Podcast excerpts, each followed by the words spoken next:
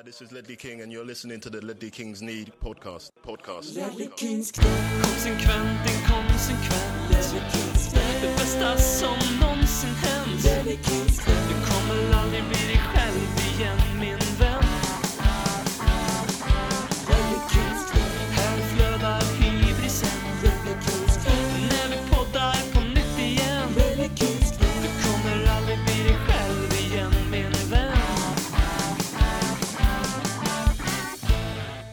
Du lyssnar på den dubbelt Guldskölden-nominerade podcasten om de där små bubblorna i champagneglaset som dansar från botten till toppen. Det här är Ledley Kings knä. Robin heter jag, jag vill börja med att rikta ett jättestort tack till alla som har nominerat oss till Guldskölden som är Svenska fans stora journalistpris, sportjournalistpris. Det bar hela jävla vägen fram. Nu är vi där i final. Eh, och det betyder att vi behöver hjälp från dig igen. Eh, Eh, en sista gång, en sista push för, för chansen till titeln här. Vi är nominerade som Årets Sportpodd och även Bäst på sociala medier. Vi är ju super-underdogs, ehm, så att varenda röst behövs. Från och med det här avsnittet som du lyssnar på nu så har vi gått in i det vi vill definiera som säsongen 2021. Eh, och redan i nästa avsnitt så kommer vi titta i, i spåkulan och avlossa våra förutsägelser, förhoppningar, men också kanske farhågor om vad vi tror kommer hända i den kommande väldigt späckade säsongen. Matcherna ligger som packade sillar.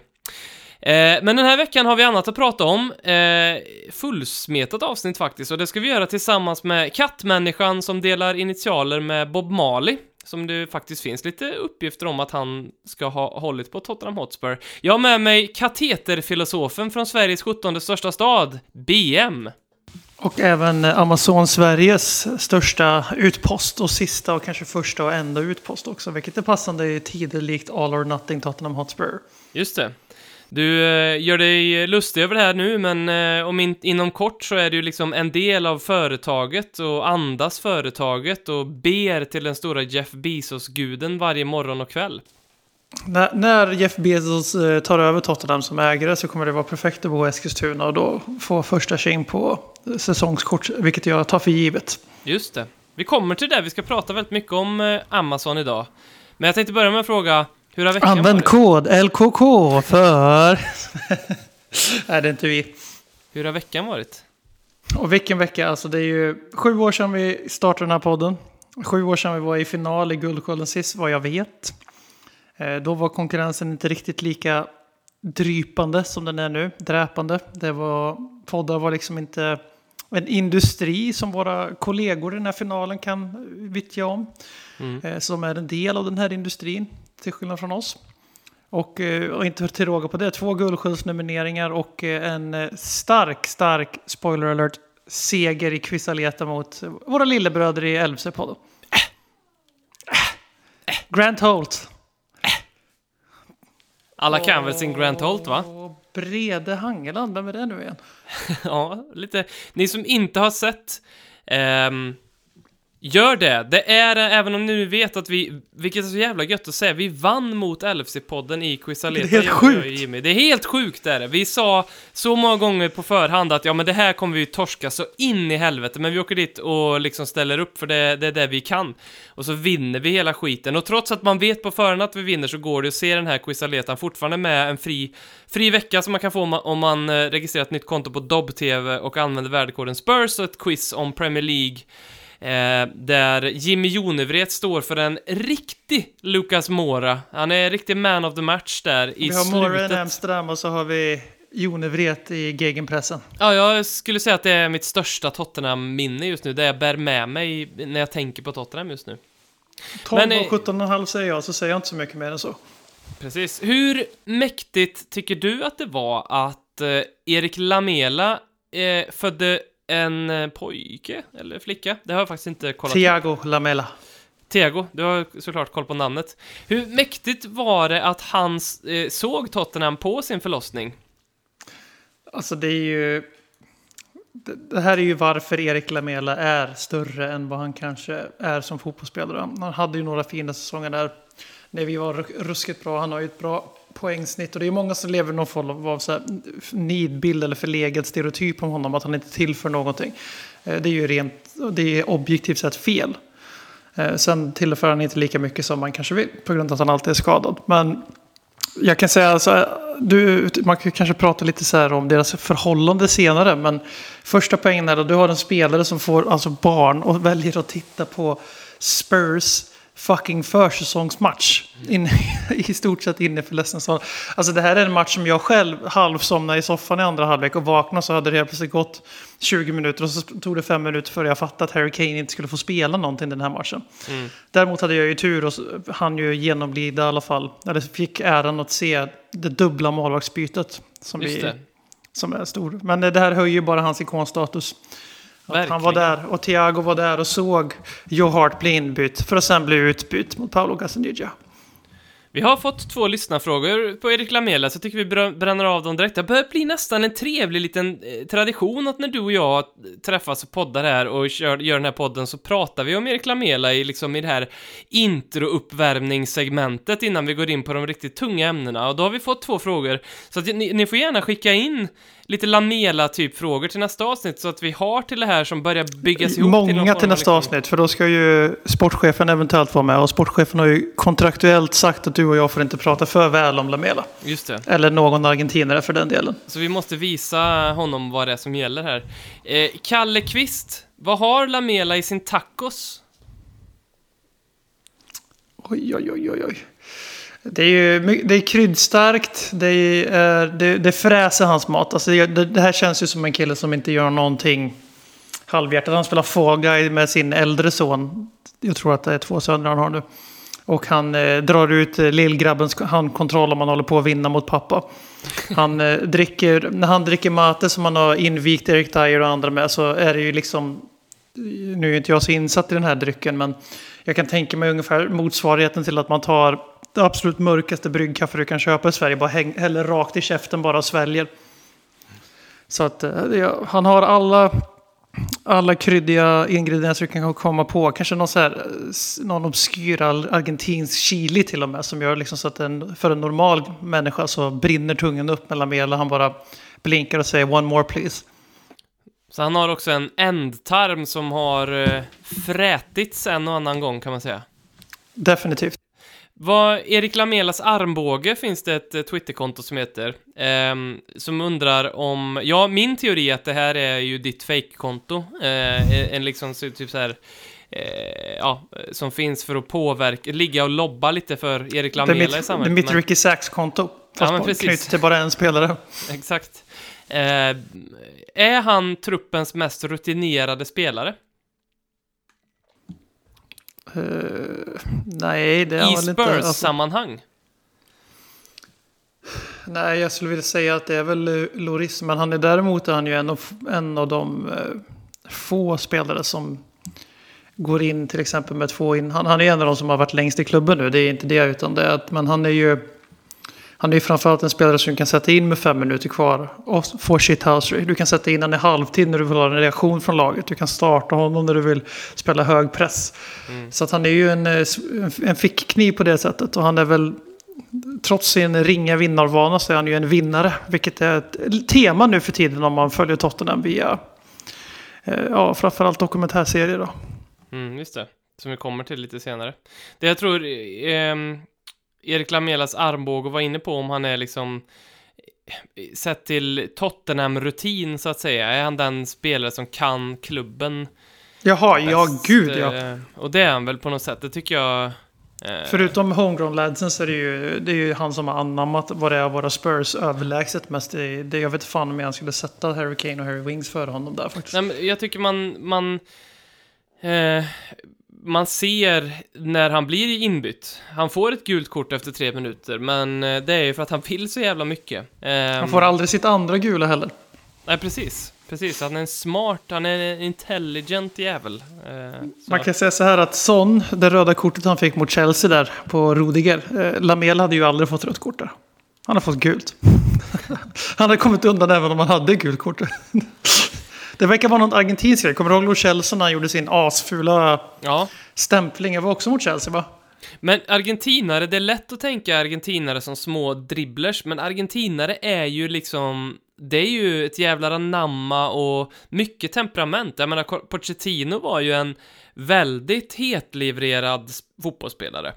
Um, alla vet ju att det var ju Pochettino som fällde Owen i straffområdet i den här VM-matchen. Nu var ju inte kanske det det mest hetlevererade han har gjort, men det har ju blivit än, än ett annat rött kort för honom. Um, så jag tror att man ska... Det blir mer, mer snack om det argentinska linnet sen när vi eventuellt kommer in på våran eh, nästa lagkapten.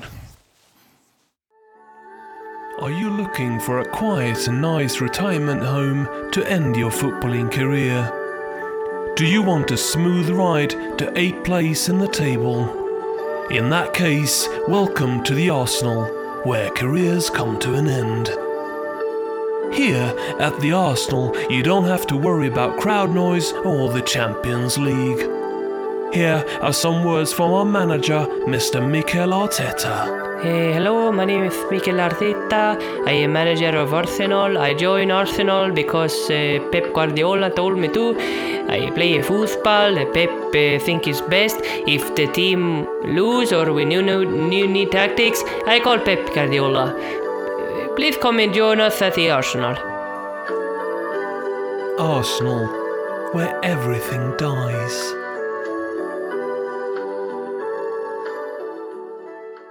Men vi har eh, värvat en spelare. Eh, vilket i sin tur gör att vårt eh, segment om vilka vi bör värva och vilken vår starkaste elva är blir en aning förändrat. Eh, men jag tänker ändå vi ska börja med att analysera varför vi gör den här värvningen eh, och vad den kan utlova. Men jag vill att vi börjar i uttalet efter Mikael Thunborgs önskemål på vår Facebook. Vi utger oss kanske inte alls för att vara en podcast som nailar uttal i varje podd. Det vet Lamela! som Erik Lamela! Det är ju bara att lyssna på när Marcus Håkman är med.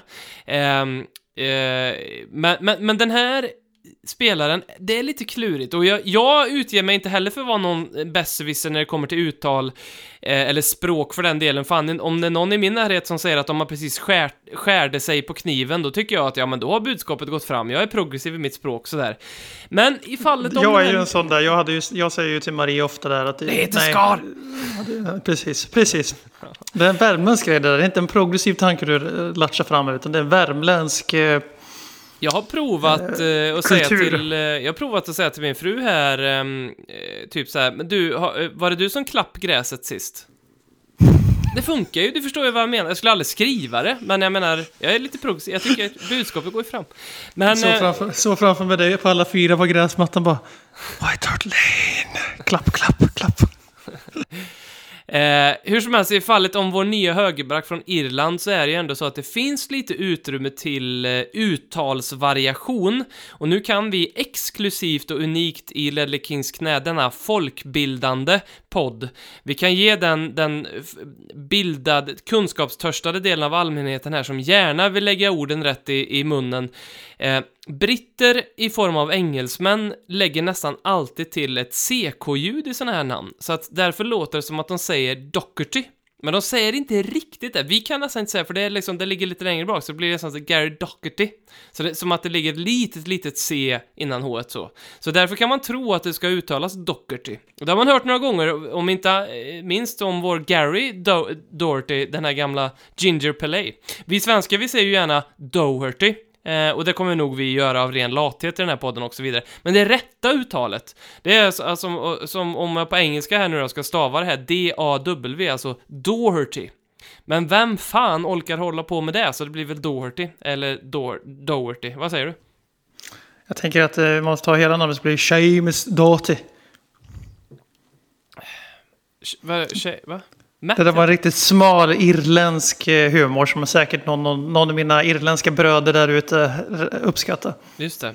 Du vet att i irländska man kan se namn du vet och sen så ska man uttala dem. Typ hon den där skådisen som heter, alla i hela världen säger Saoirse. Hon heter Saoirse. Saoirse Ronan. Vet och det stavas en, ju eh, absolut inte så så att det är ju Mac, är Gary Doherty eller Matt, vad fan heter han i förnamn den där killen från Swords Dublin? Matt heter han. Ja, jag, har, jag har svårt att ta till mig Arsenal-supportrar så jag har fokuserat mycket på efternamnet. Vet du vad en eh, irländsk trerättersmiddag består av? Ingen kommentar. Två sexpack och en potatis. Och där har ni det eh, i dagens imperialistpodd från den engelsktalande engelsmannen Robin Dronsfield. Ja, ja, mitt efternamn har ju blivit uttalat väldigt många gånger fel, så att jag vet ju precis hur det är att vara Matt eh, Doherty. För du heter ju Robin Drottefield. Precis. Dwarfenfield. Vad- bara spontant, vad, vad, vad är din eh, stance i den här värvningen, Matt Doherty från Wolverhampton för typ 14-15 miljoner? Alltså dockan är ju en ruskigt fin värmning på... Det finns tre ben jag lutar. Dockan, det är det han heter nu. Ett. Ja. Han är irländare. Två. Han är från Swords utanför Dublin som är en riktigt fin eh, historisk plats om man är lite nördig. Och sen, eller fin, var att ta i, men det är en anrik historisk plats i Irlands historia.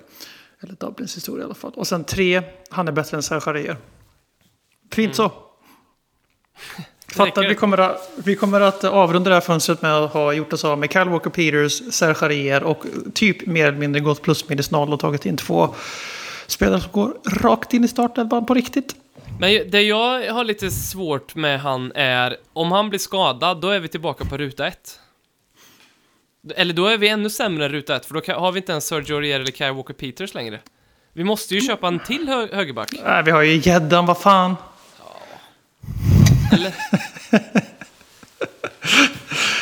Ja, eh, ja, gäddan som högerback. Han är tydligen bra på det på FM så vi får hoppas att fotbollsmanager vet bättre än vad mina fotbollsögon gör. Eh, jag säger som jag brukar säga när det kommer till gäddan att vad vi än gör så undvik till vilket pris som helst. Om vi så ska vaska en Champions League-plats på det så undvik till vilket pris som helst att inte ticka in någon så obligatorisk köpklausul på hans 50 miljoners pund-klausul som vi har inbakat i det här lånekontraktet. Eh, Men Dockan är ju sällan skadad. Han spelar ju nästan i stort sett varenda minut eh, de senaste åren. En lång karriär. Han har ju varit med den långa vägen för Wolves. Han har spelat både League One och Championship. Varit ute på lån lite överallt. Och det är ju inte en sexig värvning. Den är ju till och med osexigare än vad Höjberg var. För hade vi så lång tid på oss att snacka upp honom och se vad han tillförde till laget. Och så. Här är det lite mer. Vi får en resolut Premier League-bevisad irländsk landslagsman. Dock med få landskamper. Eftersom att de ansåg av någon anledning att Coleman var bättre som eh, kan göra ett jobb på några, i några års sikt. Och det markerar ju ett ganska tydligt brott i vår transfer policy. Och det är väl ingen värvning att gå apeshit över, men det är en uppgradering på Serge punkt. Mm. Jag eh, tänkte på det här med, eh, vi ska komma till videon här alldeles strax, men eh, hans eh, pr- prislapp ehm, och sen också lite reaktion från Wolverhampton-fans. För det var ganska många som blev lite förbluffad över prislappen, men jag tycker inte att det är så konstigt, för han gick ju alltså bara för 15 miljoner. Jag, jag hade ju, liksom innan jag började tänka på det, så tänkte jag också, men värvar vi han så kommer vi punga minst, behöva punga minst 30-35 miljoner pund för han, för dels så kommer han från en tyvärr Premier League-rival och sen så är han också homegrown och det brukar alltid trissa upp priserna, men det är ju ganska logiskt när man tänker på han är 28 år och hans nuvarande kontrakt i Wolverhampton går ut när han är 31, så att det marknadsvärdet som de beräknar att få sålt honom för när han är 31 kommer ju inte vara speciellt mycket mer än det här. Eh, och sen så är han, som du sa, han, har, han kom till klubben för över 10 år sedan när han var 18 år och då, då värvade de honom för 75 000 pund, så att det finns liksom inte heller så någon, någon eh, ja, eh, ett hål att fylla de här pengarna med, utan det är ju ren vinst som, de gör på den här grabben. Eh, så att det priset i sig tycker jag inte är så konstigt. Sen så läste jag, eh, alltså, i, när Wolverhampton la upp en tweet om att de har sålt Matt Dockan Doherty till Tottenham, så de flesta Wolves-fansen där tyckte att, jaha, det var väl eh, tråkigt att han lämnar, men vi kan hitta någon bättre i den här positionen och jag tror att Tottenham-fansen kommer bli väldigt besvikna på vad de får. Ehm, och det är många som hänvisar till att han, lite likt Sergio Aurier, inte kan försvara, men han är duktig framåt. Eh, men kanske med den avgörande skill- skillnaden att han dels kan kasta inkast och sen inte orsakar speciellt mycket calamity, straffar eller röda kort för den delen. Eh, José Mourinho behöver inte vara rädd för honom. För att han kan committa stupid fucking VAR penalty. Som vi har sett i trailermaterialet till All or Nothing. Exakt. Ehm, videon. Han... Eh, det lades ju upp en, video på Twitter som har blivit jätte... dement- eh, diskuterad är rätt ord. Eh, där han... Eh, för det kom ju upp att Matt Doherty, likt Moussa Sissoko, Serge Aurier, håller på Arsenal, eller höll på Arsenal, och har tweetat ut väldigt mycket Arsenal-stöd i, i eh, eh, på Twitter och eh, sen var det väl någon som försökte, som hade feltolkat en tweet, han hade sagt att nej, han menar inte det, här, men eh, tittar man på det så är det eh, öv- eh, bevisen tydliga att det här är en Arsenal-supporter. Det finns till och med ett klipp från Wolves TV där han sitter och pratar om att han alltid fick en Arsenal-tröja på julafton och det var typ höjdpunkten i hans liv. Det måste ju varit ett fruktansvärt tragiskt liv. Eh, men eh, då la Tottenham upp en video när han sitter och deletar de här tweetsen och sen eh, eh, klappar sig på sitt nya klubbmärke. Vad tycker du om den videon? Låter tystnaden tala. Ja, Det är eh, svårt för mig. Jag vet inte om det är en åldersgrej, men jag har... Jag tycker inte den är rolig, vilket jag tror syftet var. Jag tycker absolut inte den är någonting att hetsa upp sig över. Eh, Man kan ju säga en sak då, det är att de, Tottenham, om de behöver ett bra PR-team för sociala medier så sitter det ju ett gäng lads i Sverige som skulle kunna göra det där bättre. som är nominerade till Guldsköldens pris för det här, just det. Fy fan vilken dröm det vore om vi fick ta över Tottenhams Twitter. Men vi skulle ju gen- vi skulle ju bara göra det om vi fick göra våran grej av det. Annars, alltså, vi skulle ju, nu när jag tänker på det skulle det aldrig hända eftersom att Tottenham skulle, nej, så där kan ni absolut inte tweeta. Och vem fan Du menar, skrev du menar det här? att, eh, du- att du lägger upp memes på hur man håller på att skita ner sig för att inte skämta om att, eh, att eh, övervikt är en, gör så att man är i riskgrupp när det gäller Tango Endomblaze och hans Som förmodade... Bra uttal jag fick till det. Jag bara Tango. Jag försöker med såna här grejer att eh, tänka bort min ålder och vara lite mer öppen. Men jag har liksom en, när jag ser videon så, jag känner en cringy känsla och jag, jag ogillar den. Eh, sen så kan jag förstå varför de gör den och det är ju för att förekomma istället för förekommas. Och lite kul på, på det sättet. Så jag tycker att den är lite rolig. Det jag har problem med och det som Sam i chattgruppen Parrots Påga hjälpte mig att förstå, för jag gick med den här oklara känslan, vad ska jag tycka om den här egentligen? Eh, och det var ju faktiskt det att Matt Doherty sen, eh, efter han hade gjort allt det här, klappade klubbmärket. För det tycker jag, det var väl det som blev lite för mycket. Det, för mig är det, precis som Sam sa där, att eh, när, när en spelare precis har skrivit på en för en klubb och så, och så klappar man klubbmärket på det här viset, då tycker jag att det snarare visar på vad lite klubben överhuvudtaget betyder för honom. För för mig är det en otroligt stark symbolisk... Det är någonting jag vill se av en spelare som har, ändra är homegrown, eller som har varit hos oss ett tag, som gör det på en match som, som kysser klubbloggan. Inte absolut det första som händer. Det är ungefär som att gå på en dejt och säga, typ så här, precis när man fått in kaffe, du, jag älskar dig. Alltså det är, det är ungefär lika, eh, alltså, Låter banalt. som en man med viss erfarenhet av det. Ja, precis. Det funkade till slut. Du fortsatte tills jag bara fan okej fine jag älskar det också. Nej men jag håller med dig där men eh, det där är ju en grej i den moderna fotbollen. Och eh, det betyder ju såklart väldigt mycket mer när Harry Kane gör det eller när Lamela som ibland som kan göra rörelser mot klubbmärket efter han har typ kallat Jack Wilshere för grova ord och sådana grejer. Så att, på tal om vem liksom som verkligen kanaliserar hur det var att vara en spelande supporter. Exakt. Eh, så att det är plastigt och man får ändå ge dockan eh, då, lite claim här och cred för att han faktiskt eh, hyfsad skådespelarinsats för att vara en fotbollsspelare. Faktiskt, det tänkte jag också på. Det, det jag tyckte också den var bra. Det finns ju en, det kommer ju bli en meme av den här minen han gör när han sitter och deletar och så här, oops, den, den är jättebra faktiskt. Han är duktig på skådespeleri. Kan bli bra på planen sen. Eh, det var ju också kul tycker jag, som Johan Nygren gjorde mig uppmärksam på. Han skrev en fråga, varför blir motståndarsupportrar så kränkta av Doherty-videon? Och det blir de ju. Gå in och kolla på kommentarerna på Eh, Tottenham Hotspurs Twitter när de har lagt upp den här videon och Arsenal-fansen i drivor som är där och bara lägger upp bilder på alla titlar de har vunnit. För de tar ju det här som någon form av hån. Så de blir ju superkränkta över att han gör det här. Så att på ett sätt så genialiskt att man gjorde den här videon för att man retade upp en jävla massa Arsenal-fans och det gillar jag. Ja, alltså det, det finns ju tunn hud och så finns det tunn hud. Alltså man kan ju, man kan ju vara man kan ju inte tåla någon banter alls. Eh, eller den minsta av pikar. Eller så kan man vara som LFC-podden som, som eh, hängde ut oss och så hängde vi ut dem tillbaks. Eller så kan man vara Arsenal-supporter på Twitter. Det är, liksom, det är de olika skalorna i kränkthet som finns. Och jag tror att de, bland de mest lättkränkta människor i världen återfinner vi nog de här Twitterkontona. Ja, det är det som är så synd, för det är ju för att återknyta till det vi har pratat om med vår Twitter och så.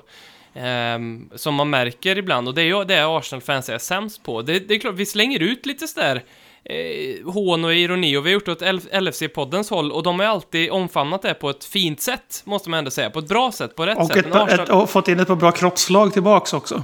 precis, Precis har, som vi vill. de har valt att ta det bra, medan Arsenal-fansen alltid väljer att liksom posta en bild på en buckla eller bara liksom komma med något riktigt sur, syrligt eller bittert svar. Ehm, Men har du inte hört att de vann en titel här i helgen Robin? De Jo. vann Community Shield. En glorifierad jävla träningsmatch som inte en vettig människa... Alltså om man på riktigt tycker att det är en trippel, alltså shame on you. Då alltså Audi Cup är ju tio gånger mer en titel än vad Community Shield är. Det var någon som sa, och det är ganska träffande, att det är ju en sån titel man bara tycker är en titel om man vinner den, för det hade ju vi också tyckt. Ja. Eh, om vi ska vara lite seriösa här då. Daniel Levy och José Mourinhos transfersamarbete. Vad säger Ja. det dig, de här två värvningarna vi har gjort? Vi- Att eh, vi är mer pragmatiska.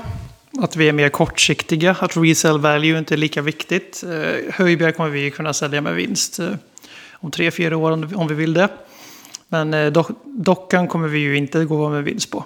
Det här kommer ju inte hända. Och Joe Hart eh, kommer vi självklart inte... Där kan vi ju bara gå med vinst och förutsätta att vi säljer honom då. För att det blir svårt att sälja honom för mindre än noll pund i, i transfer fee i alla fall.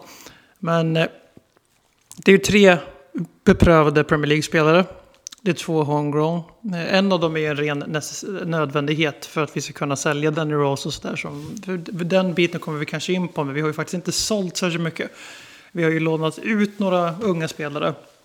Och vi har sålt någon halvdan U23-spelare typ. Men Luke Amos har vi, det är väl egentligen den enda vi har sålt, om inte jag missar något. Och Kyle Walker Peters då. ja, och Kyle Walker Peters som vi alla räknade in ända sedan snacket om swap deal blev, gre- blev en grej. Eh, Så att det, och sen har vi ju köpt vinnare, mästare. Eh, Det är tydligt att José Mourinho tycker att Tottenham är en klubb med välkammade, artiga kyrkogossar som inte kan vinna. Och han väljer då det väldigt primära, eller primitiva skulle jag nästan vilja säga, sättet att då tar man in högljudda, gapflabbiga vinnare. Som eh, också vet sin liga. Och det är ju samtidigt så här, är det ju som, som du varit inne på, det är svårt att inte se hur Dockan och Pierre Emil, Pierre Emil? PEH? Dansken helt enkelt. Eh, att, att de eh, här. Alltså, det tycker det märks på båda deras presentationer i klubben att de vill verkligen spela för Tottenham. Och de, de, är, de, är, de är taggade på att spela på ett steg högre upp i ligan än vad de har varit förut. Även om vi slutade på målskillnad före Wolves. Så, eh, så, och sådana värvningar brukar vi göra bra. Vi är oftast hit and miss utanför Premier League och det är ju alla klubbar såklart. Men i Tottenham som alltid varit lite frugala så slår ju våra missar hårdare. Men samarbetet verkar ju sammantaget vara jävligt smärtfritt. Det, det går snabbt, förutom Höjby då, men han har vi kopplat samman med även under Porch. Så. Men eh, Doherty till exempel kom ju från i stort sett ingenstans, så var det en klar deal. Det pratades ju om Max Arrows, det pratades om Selik, det pratades om vad fan, varenda högerback och hans moster. Och sen, så blev den här, sen blev det dockan på några dagar bara.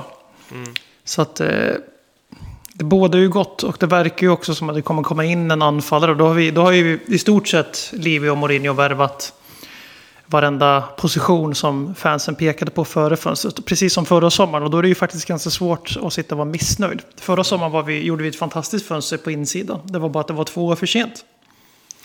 Eh, Men eh, det glömmer man ju bort med det sportsliga. Så om vi går bra sportsligt så är det här en fantastisk sommar. Går det dåligt sportsligt så ska Livio ut och Mourinho är past it. Och Joe Hart är roten till all ondska och så vidare. Det känns som att den typen av värvningar vi kommer göra det här transferfönstret är Pragmatiska. pragmatiska värvningarna för under 20 eller i häraden 20 miljoner pund. För att om vi leker med tanken att vi kanske har ungefär 100 miljoner pund som vi kommer handla spelare för och då räknar jag med att en del av det, eller en stor del av det kanske kommer finansieras av spelarköp. Ehm, eller, eh, eh, så, eh, så, så kan man ju tänka, okej, okay, då har vi spenderat runt 30 miljoner pund redan och det gör att vi kanske har en 2-3 mer spelare på lur, för att jag, jag tror att en anfallare är jätteprio och jag tror också att en vänsterback är prio och sen så tror jag också att en mittback till skulle kunna hamna, ifall rätt spelare för typ den prisklassen som du har pratat om det här koreanska monstret, det dök upp i veckan igen. Det var väl ungefär samma härad. Um, så att jag tror att förväntar man sig Dybala den här, mm, då är det bara att drömma och glömma det, men scouta istället de typerna av spelare som kostar runt en 15 till 25 miljoner pund och det, det, det, det är de vi kommer försöka nypa.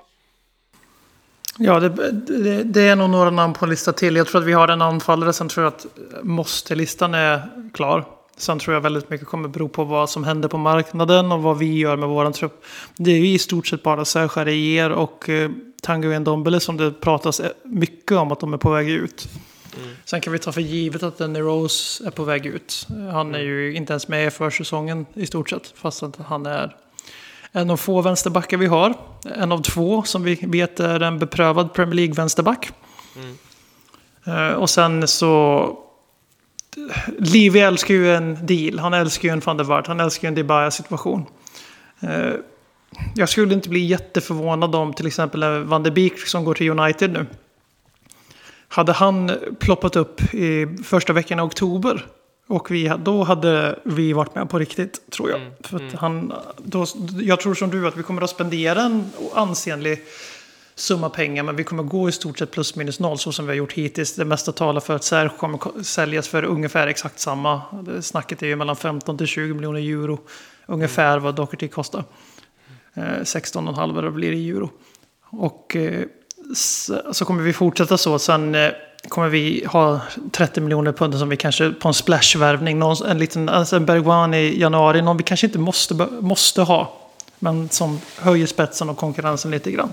Mm. Det, det, känns som ett sånt fönster. Så jag, jag, har inte jättesvårt att se framför mig en van der Fart-liknande värvning i slutet. Som en present till Mourinho. För deras samarbete verkar ju vara de verkar ju gilla varandra de här två gubbarna. Mm. Zico Goat 74 på Twitter. Eh, fint användarnamn tycker jag. Undrar bästa möjliga värvningen på vänsterback och i mittförsvar. Sånt här är ju alltid så otroligt spekulativt och så, men finns det Pratas det om någon vänsterback? Det pratas om här Regulion ett tag. Men var det bara för att det hade, någon hade letat upp en tweet från typ 2013 där han av någon jävla anledning hade tweetat att han skulle till Tottenham? Ja, jag, idag är jag Tottenham. Jag vet inte ja, om precis. vi skulle spela mot något lag som han inte tycker illa om eller något sånt där. Antagligen. Men finns det någon annan rimlig vänsterback som vi skulle kunna nypa i? Gareth Bale. Just det, han ja. Han kan väl spela vänsterback. Nej, alltså det, Reglon skulle ju vara en jättefin, alltså en riktigt fin värvning. Eh, där har vi en sån där chans som om det blir ett tillräckligt bra läge att hugga honom så ska man nog göra det. Eh, inte så trovärdigt. Han är ju alltså eh, en av många som tillhör Real Madrids typ stall med unga spelare. Där bland annat Anike Bajos som inte är så ung längre men som i fotbollstermer som, eh, som är väldigt bra spelare som inte är i närheten av Real Madrids elva eller matchtrupp och därför lånas ut till ganska bra klubbar i Europa. Typ mm. använder sig klubbar som Arsenal då, som eh, ett AL farmarlag i hockey ungefär. Arsenal är till Real Madrid vad Vitesse är till Chelsea. Ja, lite så. Och han är ju också en sån spelare. Han var i Sevilla förra säsongen. Och uh, han skulle jag gärna se. Jag tror inte det blir honom. Och sen på mittbacken så är det ju antingen han monstret då. Uh, som är svårt att gå igång på. Och sen så är det Kim ju då... Mm. Sen är det ju Milan Skriniar som det pratas en del om. Men mm. den dealen blir ju bara av ifall en Dombele går i andra riktningen på något sätt. Det. det här är ju alltså en back som förra säsongen såg som en av världens mest lovande. Och kopplades samman med stora pengar, flyttar till Real Madrid och City och den typen av klubbar och nu har glömts bort lite och faktiskt petats av Conte, precis som en viss dansk som nu tydligen är till salu efter sju månader i Milano. Ja. Tar du inte- tillbaka Eriksen om Nej, du får jag vill chansen? inte ha tillbaka han. Jag vill inte ha jag, tillbaka inte jag heller. Och det har ingenting att göra med sättet han lämnar på. Det var att lär er av Robbie Keane. Guden kom hem. Det var aldrig samma sak igen. Ja, det funkar inte och sen är det ju, vi, och det var det vi pratade om förut, det är inte den typen av värvningar vi ska göra när det är så här, äh, en bra spelare som desperat behöver hitta en klubb att spela. Alltså, nej, då ska vi ha en Doherty eller Höjbjerg som vill ta på riktigt ett kliv i, i karriären och som, som um, vill visa upp sig på en, en annan arena helt enkelt. Och det, det vill ju inte Eriksen, han vill ju bara spela fotboll liksom. Det är ju bekvämt, otroligt bekvämt för honom att komma till Tottenham, så att det vill jag verkligen inte. They reckon that fully 100,000 people turned out to welcome triumph in Tottenham Hotspur back home at the FA Cup. Ledley Kings knä är i final i Guldskölden tack vare dig, svenska fans stora journalistpris. Och nu behöver vi återigen din röst.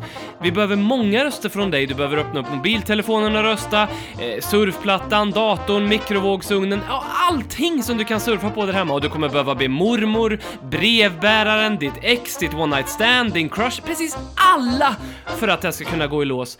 Kanske Kanske, kanske kan vi få den där titeln som vi Tottenham-supportrar suktat, längtat, trånat, spanat efter så länge. Men nu ska vi gå över till att prata Amazon och jag ska börja med att säga så här att vi ska inte spoila någonting. Vi pratade lite om det här innan vi... i tredje avsnittet. Fan. Vi pratade lite om det här innan vi tyckte på räck här, för det kan ju vara de av er som eh, väntar och vill binga hela den här serien lite längre fram. Någon av er har sett ett avsnitt, någon två, någon tre sådär. Det släpps ju tre avsnitt eh, vad det verkar här nu i veckan. I alla fall släpptes det tre idag, måndag den 31 augusti, så kanske det kommer tre nästa vecka eller om de drygar ut ännu mer. Vi får väl se. Eh, så vi kommer inte att spoila innehåll så mycket, utan jag skulle vilja att vi ska prata lite grann om samarbetet, partnerskapet vi har med Amazon eh, och sen också lite grann din känsla BM och också min känsla för den här dokumentären. Vi har ju tittat lite grann, jag har inte sett, jag har sett halva första avsnittet än så länge. Och jag har sett Ehm. hela första avsnittet än så länge. Just det. Ehm, men för i samband med det här, och det flög lite under radarn, men jag har, det har svurrat i min skalle lite grann och jag tror att det, det är lite intressant att notera vad som händer. Eh, Amma, sen om vi spolar bandet lite så har ju Tottenham sedan länge haft siktet inställt på USA. Eh, på många olika sätt. Eh, jag vet själv, jag minns den här eh, Gareth Bale-bilden som eh, rullades ut när han var på största möjliga annonsplats på Times Square i New York till exempel. Och det var ju inte en slump att han hamnade där, utan det var ju för att Daniel Levy eh, och Tottenham har, vill lansera sig själva i USA. Och sen så är det väl bland det första som händer i eh, Amazon-dokumentären också att man pratar om NFL-samarbetet som ju Daniel Levy eh, jobbade hårt med, att Tottenham skulle få ett unikt partnerskap med NFL, vilket de fick. Eh, och eh, detaljerna på det har jag inte exakt, men eh, att typ två NFL-matcher per säsong ska spelas på Tottenhams arena, eller något, något liknande. Eh, också ett grepp för att givetvis tjäna mer pengar och så. Och Amazon är ju ett av världens största företag, otroligt stora i USA, och där har ju Daniel Levy lyckats nästla sig in i, på mer sätt än bara den här dokumentären. Um, utan också, idag så lanserar ju Amazon en online-shop eh, med Spurs-attiraljer, eh, eh, kläder och prylar. Eh, ungefär som våran lilla shop, där man kan köpa muggar och sådana saker, fast med lite mer dyra saker än så. Ehm, de har väl någon jävla girig smålänning de också som sitter och håller i det där, antar jag. Eh, och det kan man tycka, ja ja, det är väl inte så konstigt, men när man tittar på det så Amazon har ju inga andra sådana här samarbeten och det är första gången de ger sig in i den här så kallade licensierade delen av eh, retailbranschen där Nike och, Tottenham vill kränga sporttröjor och det säger ju någonting om att Tottenham och Amazon här har krokat arm med varandra eh, för det här är ju ett sätt för både Amazon och Tottenham att tjäna mer pengar och då är det ganska rimligt att tro eh, att kanske är nästa kliv i den här eh, resan som två företag tillsammans gör här, att man tittar på namnrättigheter för arenan. Amazon. Prime Stadium. Precis. Ehm, eller att man, ehm, vad vet jag, till, kanske inte uppköp. Det kanske är så att Danny Levy eh, ser att okej, jag, jag kan sälja klubben och få så här mycket, eller så kan jag satsa på det här partnerskapet med Amazon och tjäna in så här mycket pengar till klubben eh, inom de kommande åren. Eh, Min tanke här är att vi kommer namnrättigheterna. Det har ju, varit, det har ju faktiskt varit rykten om Amazon, Amazon före den här dokumentärserien och det här samarbetet. Det utvecklade, utökade samarbetet. Det har ju faktiskt det har varit andra rykten också, men det har ju varit med förut. Eh, sen eh, min spekulation här är ju att det kommer att sluta så och det kommer också att sluta kanske någon dag i framtiden. Det beror lite på Amazon, det är ett sånt enormt varumärke så att eh, om de ens ser vinsten i att gå in i sport. För det är ju inte en vinstaffär om inte man verkligen vill att det ska vara det. Eh, om man ska, framförallt inte om man ska ta det där sista steget då, som Tottenham försöker göra och bli ett eh, titelvinnande maskinlag. Så då är det ju mer, då är det ju Fenway Group och sådana här. Är, och de har ju redan vana och historik att äga flera olika idrottslag i olika sporter. Eh, så vi får se. Men eh, Danny Levy verkar ju ha visionen av att sälja Tottenham. Och det är ju vad Inic har jobbat för väldigt länge. Men med den lilla kaviaten att Danny Levy ska stanna kvar som chairman. Mm. Så även om vi får en svinrik sugar daddy till, en ny sådan, vi har en rik ägare redan. Så förväntar inte någon jättestor skillnad så länge Danny Levy är kvar. För att han är inte bara våran chairman, han är utan tvekan våran ideolog och även våran sportchef. Amazon-dokumentären då, vad har du för... ehm, bara i, Du kommer se den, eller? Ja, det blir så. Eh, Jag jag tänkte inte se den när säsongen var mörk, men det räckte ju med att se första 22 minuterna och 37 sekunder så var det ju bara José Mourinho show efter det liksom. Så att eh, man behöver ju inte oroa sig så mycket utan eh, majoriteten av säsongen kommer ju han, eller avsnitten kommer ju handla om den bra delen av vår säsong. Eller vad man ska säga. Vi har ju en ganska becksvart dipp där under Mourinho i januari, februari att se fram emot. Och hur den avbildas för än så länge i det vi har sett nu. Då har det ju, börjar ju med tre raka segrar och José kommer in och är lite mysgubbe. Så. Mm. Men det, jag ser nästan mer, mer fram emot det där, de här avsnitten som te, eventuellt tecken när det gick riktigt knackigt också. Ja, och alltså... Jag satt och tänkte på det. Big Brother kollar jag inte på. Men om man skulle ta min gamla högstadieklass eller gymnasieklass och så skulle man ta alla dem där och peta in i ett, en säsong av Big Brother där jag inte givetvis är med, då skulle jag ju se varenda minut för att jag har en relation till dem. Och det är lite så jag känner för den här dokumentären, att för att jag har en relation med Tottenham eh, så vill jag se det här. Och det är ju det som jag tycker är bra med dokumentären, att den kommer ju göra att jag lär känna spelarna och till viss del också klubben lite mer. Det är det positiva i det. Sen så sitter jag också och kräks över att det, att, att uh, det här är ju alltså magstarkt att kalla en dokumentär, för, för vad det är är ju liksom köpt eh, tv-tid av Tottenham för att få lansera sig själva. Eh, Absolut och köpt eh, Amazons incitament är ju liksom inte nu ska vi göra en ny Tiger King, nu ska vi göra en riktigt bra dokumentär här som kommer bli prisad på oss. Det, det skiter de fullständigt i. Det de är intresserade av, det är dels partnerskapet med Tottenham, men sen också att knyta an de här, som du sa här, sportfanatikerna till deras nya Amazon Prime-tjänst som ju är eh, en Netflix eller en HBO till. Eh, och, och, och teckna upp så många eh, eh, personer som möjligt på den helt enkelt. Det, det är därför de gör den. De gör den inte för att de, de vill göra en bra serie ehm, eh, och ha, som ska ha något innehåll. Sen så kommer det ju bli det, för de är duktiga i produktionen på, de har ju väldigt mycket material och de är duktiga på att vinkla det på olika sätt och lägga till dramatisk musik och de kommer ha lite unika samtal mellan människor. Som, Välgjort som men innehållslöst. Ja, men precis. Så för alla spelare och människor i, de vet ju om att de blir filmade, så de, det kan ju inte vara så äkta som det bara är. Och sen så även om det skulle vara några riktigt heta och kontroversiella scener som man vill se i en dokumentär, nej, då kommer ju Tottenham säga vid editeringsbordet, det där klipper ni bort, för det där by- bygger liksom inte den bilden av klubben skulle ha. Så med det sagt, jag, jag, jag tycker att som Tottenham-supporter ska man inte skämmas över att man tittar på den här och tycker att den är bra. Det tycker jag definitivt man ska göra, för att det är, man kommer ju lära känna klubben och spelarna lite mer, men man måste nog kanske också bara fundera på, det är lite 1984 liksom, till slut i, i, kommer man efter sista avsnittet bara känna att man älskar Daniel Levy och sådär, vilket man absolut får göra, men då kanske man ska fundera på varför man gör det. Ja, eftersom att han inte gör, eh, av det, det jag har, eftersom eh, varenda po- podcast i världen som har med Tottenham att göra gjorde sitt yttersta för att spoila de här tre avsnitten när de med media fick tillgång till dem. Exakt. Så, förutom vi, så, för vi fick inte tillgång, så, så är det ju liksom så att den här bilden av Daniel Levy som, åh han bryr sig om klubben, åh han är så day to day. Alltså då har man ju en missuppfattning om Daniel Levy. Det här är ju, ingen, det här är ju inte en konstlad tillrättalagd sida han visar för kamerorna. Kanske lite extra påslaget. Men den här, den här sportchefskillen som sitter med tränaren och tar en kaffe i loungen, det är inte jag ens förvånad över att se. Nej. Alltså, jag är inte världens största Daniel Levy-kramare. Jag inser alla enorma steg han har tagit Tottenham igenom vid sidan av planen. Att vi ens har den här dokumentärserien och diskuterar i vår podcast som finns för ett sjunde år i Sverige och har tillräckligt med lyssnare för att vi ska bli nominerade till ett svenskt journalistpris.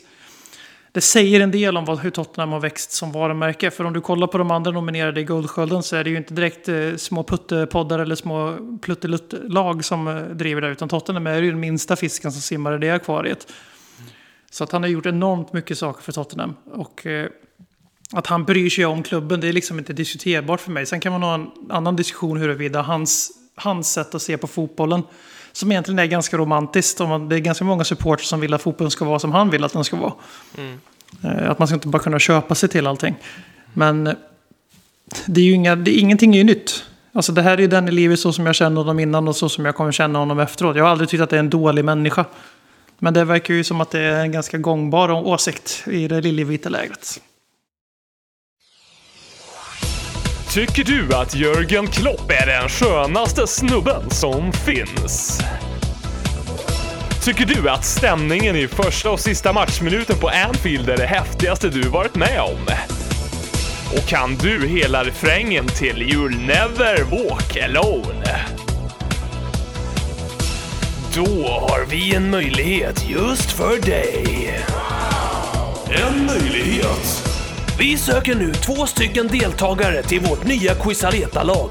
Det enda du behöver göra är att köpa dig en Liverpool FC Champions t-shirt, se lite spännig ut och ha en quick release. En quick release.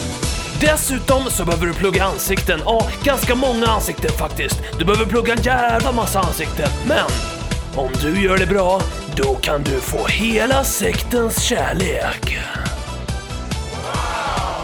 Alla ansökande måste ha en profilbild på endera Facebook eller Twitter där man står iförd en Liverpool-tröja på Anfield. Europa League-lottning. Vi har eh, hamnat eh, i eh, andra kvalomgången som kommer, första matchen kommer vara 17 september och vi spelar mot Lokomotiv Plovdiv som vi kan massor av. Det är ju ett lag från Bulgarien. Eh, och, Deras eh, näst största stad! Deras näst största stad, det vet ju alla.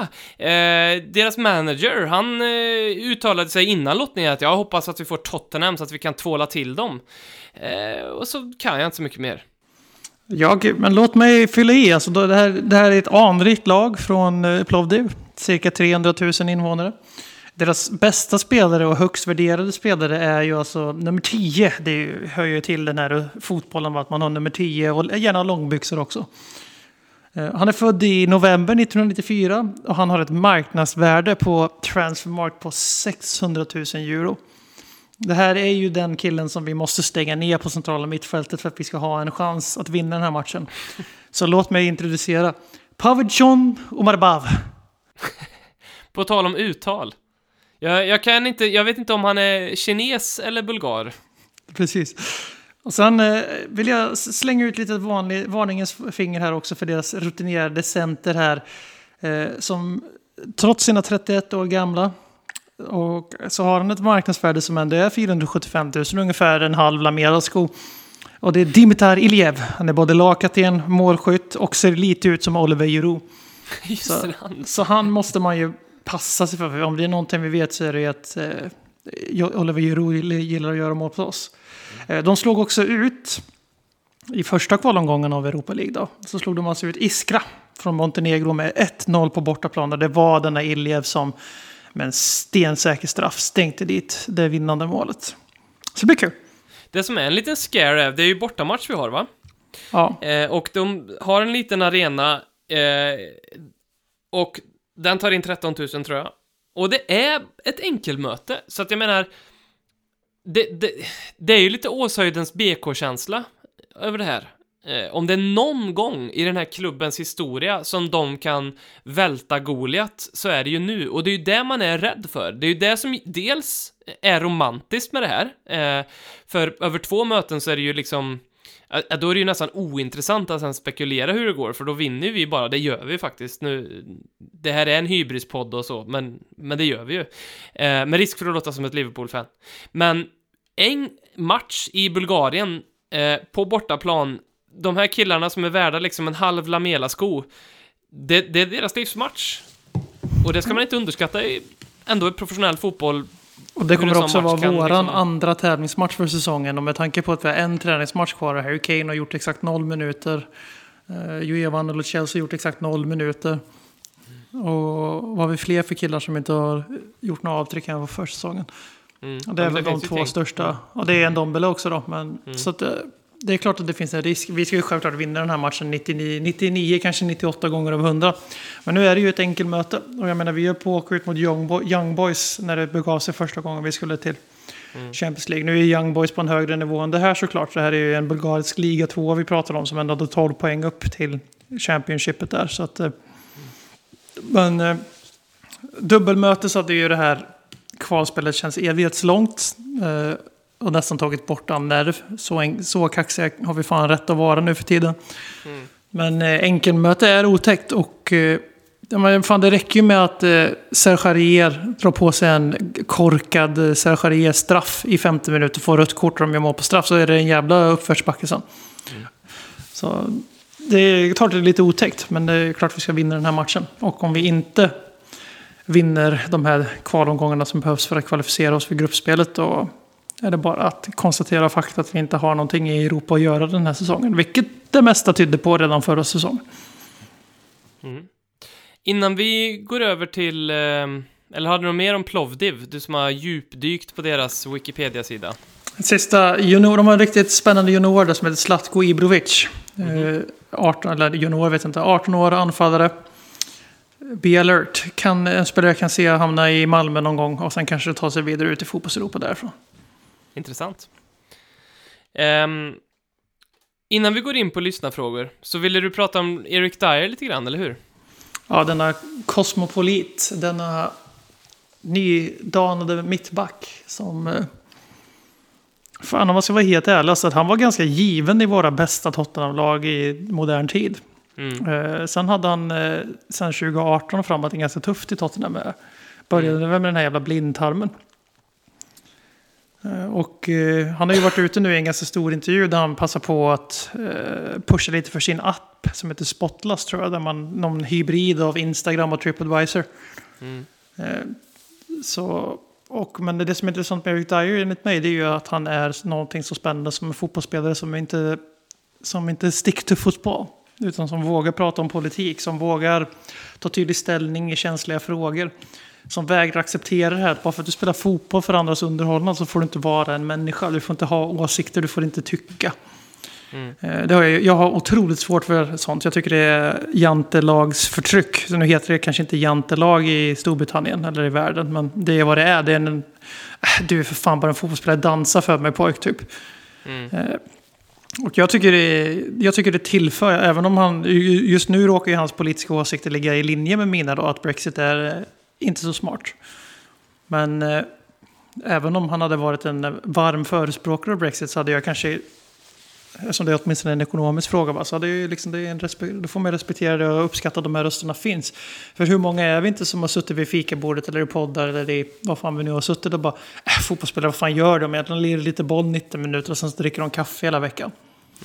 Eh, Så när vi har fotbollsspelare som utbildar sig själva, som bildar sig själva, som driver företag, som går i utbildningar, som lägger sig i politiska frågor, då, då ska de hyllas. Och Eric Dyer är ju inget undantag bara för att han råkar vara José Mourinhos gullgosse. Som när Toby Alderweireld går ut och köper iPads till eh, coronapatienter. Det känns, kändes inte riktigt lika äkta som det gör när Eric Dyer begär en andra omröstning om Brexit. Eh, det var också någonting som ehm, eh, var med Ben Davis va? Någonting kanske det mest väntade någonsin att Ben Davis eh, tipsade Eric Dyer om vilka akademiska studier han skulle hänge sig åt. Det ju, man läser den här artikeln så kommer det upp så här att uh, Dyer läser just nu en kurs i social studies på Open University. Den fick han rekommenderad då av Ben Davis. Fy fan vad härligt det där är när fördomarna bara... För det där alltså när vi har raljerat i den här podden om att Ben Davis liksom... Busschaufför. kanske på sin, eh, på, sin på sin höjd tar en Aperol Spritz på en, eh, en utekväll och sen gärna vill läsa någon tung litteratur. Eh, Så visar det sig att det fan stämmer också. Fan vad härligt det är när det är så. Ja, faktiskt. Och eh, det, det, var fint att det var just Ben Davis. Det hade, inte alls, man hade ju blivit, det hade varit roligare om det var Lamela. Då hade man bara, vad i helvete kom det där ifrån? Lamela som är 92, lika gammal som mig i stort sett och går, går klädd i så här Lakers eh, full kid wanker liksom. Eh, Och så har du Ben Davis som sitter och läser Voltaire i omklädningsrummet. Så det är vad jag ser framför mig nu. När han på sin höjd kanske läser någon så här grundbok, gymnasiebok i sociologi. Men vad fan, det är värt det någonting det också. Eh, Han pratar ju också portugisiska. Gjorde han tydligen i dokumentärserien har jag sett på Twitter. Han har ett samtal med Mourinho på portugisiska. Eh, men han ska tydligen alltså ha lärt sig spanska eller någon form av spanska för att kunna kommunicera med Giovanni Lucelso framförallt. För att det var svårt att prata med honom förra säsongen. Eh, men också för att han tydligt för att knyta ihop säcken med vårt Lamela-vurmande i början. Att han verkligen tyr sig till den här argentinska gruppen i laget. För att han har sån respekt för sättet de lever fotboll på. Och det tycker jag att där fick vi det ord från någon som är på insidan. Det här som vi har försökt sätta finger på så många gånger i podden med argentinare. För vår bild av argentinare här i Sverige är att de är dribblers, de är Messi allihopa. Eh, men de är ju inte det. Utan våra argentinare är ju begåv, alltså fullblodsgenier som gör grejer som inga andra i vårt lag klarar av. Det är därför jag alltid tycker om Erik Lamela. För att han är en av få mönsterbrytare i våran trupp. Men de är samtidigt som de kan slå fantastiska mittpassar från backlinjen som Jean Foyt i träningsmatcher på läppen på en anfallare. Som mittback så är de ju också riktiga grisar på plan. Och den här liksom allting, allting på samma gång så man kanske blir lite lidande för att man blir inte tillräckligt bra på det man behöver vara bra på för att man är bra på allting eller dålig på allting hur man nu väljer att vara som människa, positiv eller negativ. Jag tycker ändå att han satte finger på den och sa att de lever fotboll. Och att han liksom tyr sig och söker upp den gruppen för att de lever fotboll. Och eh, han själv kanske är en av få spelare som verkar trivas exempelvis när det blåser snålt och sådär. Han tar ju stort ansvar, han hörs, han tar, han tar för sig. Medan ganska många av vårt lag inte gör det. Så Kan- kudos kan till Erik Dyer. Jag Ja, kan tänka mig att Eric Dyer är en sån som eh, tycker att värvningen av Joe Hart var bra. Eh, Joe Hart som känns super-Brexit i och för sig då, men eh, eh, det går säkert inte att diskutera med honom heller. Eh, för jag tror inte att det, ja, det här är min fördom, men pannbenet där är väl, ja, Eh, inte, inte Eric Dyer och Ben Davis stort kanske, men jag kan tänka mig att Eric Dyer tycker att eh, vinnarskallen och erfarenheten som kommer är bra och något han gärna kan lite ty sig till för att känslan man får när du beskriver det här och det man har sett av Eric Dyer är att trots att han är en engelsman så har det alltid känts som att han är lite malplacerad i Premier League i en Tottenham-klubb, olikt då Harry Kane eller Harry Wink som liksom känns som att han är en del av inredningen där. Och det är väl kanske Eric Dyers sätt att ty sig till, hitta någonting att ty sig till, så är det argentinarna, eller den filosofiska och akademiska Ben Davis då det är lite så, för han är ju urbrittisk, han är ju liksom Winnie Jones kopia i sin fysik och sitt utseende. Inte utseende, men alltså han är den typen av man ser framför sig en stor resolut kraftpaket till mittback, liksom no nonsense.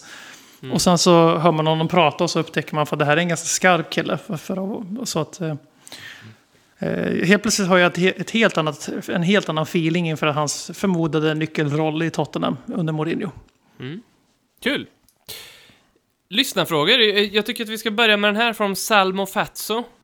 Är det mest norrmän som blir glada när Tottenham gör mål? Eller även svenskar gläds med Spurs mål? Penitentiary. Då Ja. frågar jag Sam och Fatso, är du göteborgare? Antagligen. Det blir en ricochet på den frågan till dig, Salmon Fatso. Eh, om vi ska, från Eric Dyer är ju inte jättelångt till att tänka på Deli Ali som ju är en bundsförvant, i alla fall broderlig bundsförvant med Eric Dyer. Sen om Deli Ali kan erbjuda så mycket filosofiska, akademiska utsvävningar, det, det kanske inte är fallet, men Robert Järland har i alla fall ställt frågan på vår Facebook om Deli Ali kanske har pikat redan. Och så är Robert inne på då lite att skadorna som han har haft eh, och i, i, takt med att också Tottenham har varit i lite sämre form eh, har på något sätt eh, gjort att hans karriär har dalat lite grann. Och när jag läste den frågan så insåg jag att jag hoppas verkligen inte det, för det är lätt när man tänker på sina favoriter i den här truppen att det, Lamela flyger upp Dyer, även en Harry Kane såklart och eh, för många Lo Celso också, men man glömmer bort Dele Alli lite grann. Fan, han är ju en sån spelare som man egentligen borde tänka som sin favorit i laget mer än vad man gör. I alla fall jag, för han är det där lilla svinet som man älskar samtidigt som han är en fantastiskt fint begåvad fotbollsspelare. Vad tror du? Har han, har han framtid kvar? Kommer, kommer vi se en ny nivå på Dele Alli? Han har ju haft två knackiga säsonger eh, samtidigt som klubben har haft det. Och vi har väl diskuterat förut att han är väl en spelare som är lite mer beroende av sin omgivning än vad en Christian Eriksen är kanske. För han är ju inte playmakern själv utan han är ju någon som avslutar anfall snarare än startar dem. Han, han har ju den sidan i sig också. Eh, och, men det säger väl ändå en del om Delali att han inte får vara med i landslaget på typ ett år. Och är jättenersnackad och samtidigt gör mer poäng än superupphåsade James Madison. Och nu har jag inte 100% koll på det, men jag tror att Jack Grealish och Delali gjorde i stort sett lika mycket poäng förra säsongen. Mm. Och Jack Grealish spelar ju nog för att han spelar längre ner i banan, men han är ju också hela Aston Villas offensiv. Mm. Medan Stella Lee inte spelade hela säsongen och eh, satt på bänken en del och allt vad det är. Så han, han har ju fått... Vi snackade ändå om en kille som gick in och krossade Frank Lampard och Steven Gerrards rekord i Premier League liksom med, som tolvåring känns det som. Och han kanske aldrig blir så bra som han var när Pochettinos Tottenham var på sin absoluta apex. För att då var han ju helt fantastisk. Eh, men den dåliga Delali, Delalis bror, är ju fortfarande en högst, högst kompetent Premier League-spelare. Och det är för tidigt att säga att skeppet har seglat, men det finns väl lite illavarslande signaler att det kanske inte har så mycket med hans talang att göra egentligen, utan att det är mer en hur mycket vill han det här fråga egentligen. Mm. Han kanske är lite för nöjd att vara en bra spelare i Tottenham. Som när han blir utmanad av Mourinho och blir ut, nästan uthängd av Mourinho i början där så visar han och påminner alla om att jag kan fan vara det här lagets bästa spelare. Mm. Där, de där veckorna efter Delles bro när han gör det där mot West Ham exempelvis. När han ligger på sidlinjen och klackar in bollen och så leder det till ett mål och sådär. Mm. Eh, det känns lite som att man behöver hitta hans knappar. Och mm. slå på dem lite oftare. Man behöver få tillbaks honom som han var när han var ung, kaxig, världens största tuppkam och inte tog skit från någon. Han, han känns lite mätt, har han känts de senaste säsongerna helt enkelt. Men det är för tidigt att säga att det är slut. Men har han en till halvdan säsong, det börjar ju bli svårt att se hur han ska passa in i laget. Så som vi förutsätter, eller förutsäger att eh, Mourinho vill ställa upp i alla fall. Och han är ju en av få spelare som har hög, högt marknadsvärde som jag tror vi är villiga att sälja. Så att lite do or die-säsong för honom. Men eh, sen ska vi komma ihåg också att han har fått spela väldigt mycket på försäsongen förmodligen av de här skälen jag säger att Mourinho vill visa för honom att du är fan inte given, du är inte, du är inte opelsbar. Och han har ju förmodligen varit vår bästa spelare också. Kanske i konkurrens med Son. På, lite på samma tema, eller Jesper Kanell, klarar vi oss med enbart en kreativ mittfältare? Och jag antar att han menar då Luchelso Celso och att vi säljer en Dombele. Ja, jag vet inte om vi gör det, det är det som är grejen. Eh, vi har ju Wink som är väldigt säker bolltransportör. Vi har Lo Celso som är mer en eh, Duracell-kanin med lite finishing touches än en djupliggande playmaker i Pirlo-skolan. Han gjorde ju mycket poäng i Betis, men det var ju inte för att han är någon form av gudabenåvad spelgeni. Utan han är ganska lik Lamela. De spelar på olika positioner men de är ganska lika. De har den sista passningen i sig. De har det distansskottet i sig. De har det maginumret i sig. Men det är inte det som är deras grej, även om man kanske tror det. Eh, sen så vill jag ju påpeka att Lo Celso ju till den här dagen visat eh, väldigt få av Lamelas brister. Vilket är att hålla sig skadefri då. Även om han också haft en del skadefrånvaro. Och tydligen då spelade i stort sett hela corona-delen av säsongen skadad. Utan att få vård på grund av restriktionerna i England. Och det är därför han inte är med på försäsongen nu. Inte på grund av covid som många, eller covid som många oroar sig för. Intressant. Men det göra- korta svaret är nej på den frågan. jag, jag ska göra det nu. Jag ska svara på den mest ställda frågan till Ledley Kings knäs podcast i historien. Vilken är vår starkaste elva? Jag ska inte exakt svara på hela. Jag ska bara säga att när vi var som bäst under Pochettino, då hade vi två, då, då spelade vi 4-2-3-1 och så hade vi två stycken lite mer sittande mittfältare. Eh, och sen så hade vi det är så lätt att tänka den här trean bakom Harry Kane, att det ska vara liksom två yttrar och en släpande anfallare typ. Men Så var vi, det ju inte riktigt. Nej, utan, och nu är vi ganska bra balanserade för att ha samma grej. Jag tänker bara här, det kommer inte ske, för jag tror inte Mourinho vill ställa upp så, men en, Winks och en Höjbjer i de här två sittande, och sen en Lo Celso som en kreatör, eh, en Delia Alli som kan göra både lite kreatör och lite magi, men som också är superduktig på att löpa in i boxen, och sen en Hengmin Son som kan löpa och skapa delvis ytor, men också löpa i sidled. Det tycker jag är ett superbra balanserat mittfält. Men alltså när någon av Dele då, Los Elso eller så, är skadad så, så har vi ju då haltar vi ju. Eh, så ja, jag tycker, vi, jag tycker vi behöver en kreativ mittfältare också. Och det är väl kanske lite sin, alltså, genomgående för truppen som vi har nu.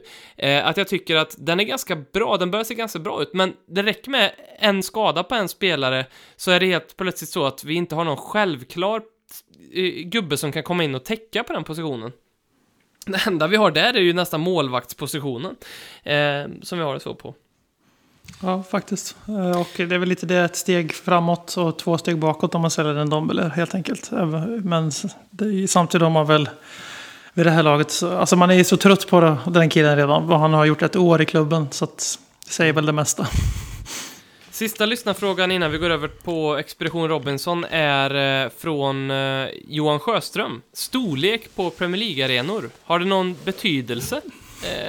Och hur ser det där ut egentligen? Ehm, jag sätter kanske dig lite på pottan om jag inte har förberett dig på det, men jag har förberett mig lite grann. Eller har du något eh, du vill flika in här? Vad menar du med hur det ser ut? Alltså, eh, ja, Tottenham, United, Arsenal har väldigt Inte stora så, arenor. eh, inte så. Inte, ja, det var i- s- planen, alltså måtten på planen. Jaha, okej. Bredden, Ja, ja, ja, längden. ja. Ehm, Ja, Moussa Dembele tyckte att det var viktigt i alla fall. Ja. Har storleken betydelse, är det vad Johan Sjöström frågar här. Eh, och nej, Johan. Jag tror inte den har det. M- Mitt svar är nej. Och, eh, och då skulle jag säga så här. Jag tror kanske att har man rätt mått på hemmaplan, eh, då kan det ha viss avgörande betydelse, för den måste kunna spegla, vi har ett jättebra exempel och det är ju eh, eh Stoke som ju gjorde sin plan så liten som möjligt bara för att Rory Delap skulle kunna kasta inkast eh, in i boxen, vilket blev väldigt roligt när de sen åkte ut i Europa eh, och han ställde sig vid fel linje eh, och skulle kasta inkast en gång, för han, han var så van med en liten plan. Och sen har vi en liten Tottenham-koppling. Vi fick ju stryk av Newcastle med 2-1 eh, 2013, 14, 15-ish. Var det krullmatchen? Kan vara. Ehm, och då sa Pochettino att nej, vi har en för liten hemmaplan och då tänker man, ja, men fixa det då. Det, det, för, för så är det ju, vi får ju ha vilken storlek vi vill inom de eh, ratiobestämmelser som jag inte ska ta på ta mig ett exakt bord, men jag tror att en, en max får vara 120 lång och så tror jag den får vara max 90 bred, men den dimensionen kan ingen ha för att det, det, det är en viss ratio som man måste ha, så man får inte liksom göra precis hur man vill, utan den ska, dimensionerna ska, ska se likadana ut liksom. Kortar man av så mycket på bredden måste man också korta av så mycket på längden etc. Så måste hänga ihop.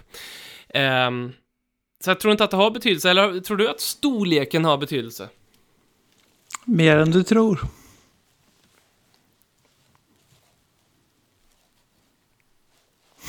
Jag väger mina ord här. Eh, nej, jag måste ta det här tillbaka till fotboll. Eh, det känns inte bara som, som ett jävla ursäkts-VM när man skyller på planens storlek. Verkligen. Alltså det är ju samma, alltså du spelar på samma plan. Det är likadant när man skyller på bollar. Oh, bollen fladdrar så mycket för den här nya jävla VM-bollen som är så jävla kass. Man bara, ah, fast båda lagen spelar med den bollen. Det är samma sak när man När man säger åh fan vad dålig plan är det, går inte att spela fotboll här, det är gynna lag som spelar brötaboll. Ja fast båda lagen spelar på samma plan. Det är, äh. det är klart att man kan vinna vissa fördelar som ditt extrema exempel med Roy- Roy Delap där, men nej bara fan. Det, då, är det nog, då är det nog lite viktigare eh, faktiskt vem, eh, vem man har på högerbacken, så länge det inte är Serge Allan Josef undrar också när LKK Cup drar igång igen. Det var ju ett segment vi körde för några år sedan när eh, lyssnare fick ringa in och svara på så många frågor som man bara hann på en minut och det kan vi ju fundera lite grann på.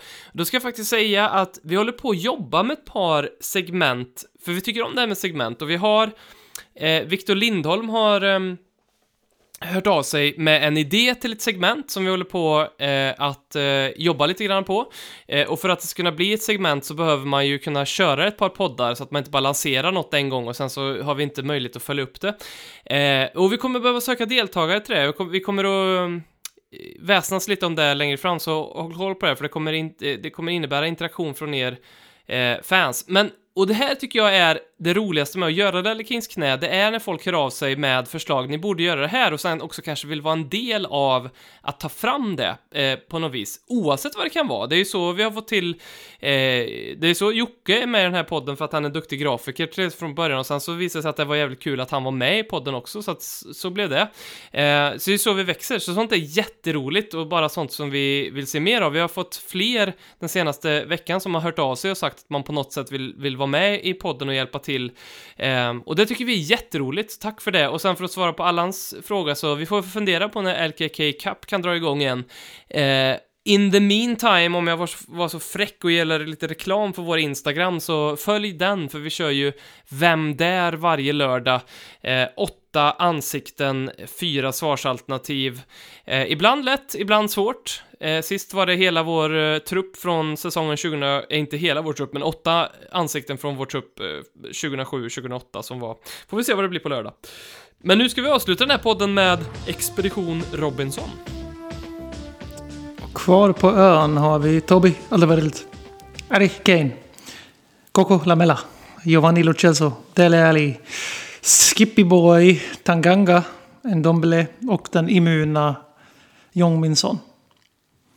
Och Heung-Min Son är immun för att han blev utröstad för ett par poddar sedan av Marcus Håkman och sen så röstade ni lyssnare kvar honom i Expedition Robinson. Eh, och Det är er första som- gången i historien de gick emot Håkmans vilja, lyssnarna. Verkligen. Eh, ehm, och eh, ni som inte har lyssnat på Lelle Kings knä och undrar vad fan är det här då? Så ja, det, det finns inte så mycket mer substans än att i varje podd så kommer vi rösta ut en spelare och så får vi se vem som är kvar. Och det kan vara på vilka grunder som helst. Eh, och det är väl din tur att börja med att rösta ut en spelare den här gången. Rycker plåstret. Hej då. För andra gången, slutligen. Du har så mycket fotboll i dig. Du är en begåvad talang.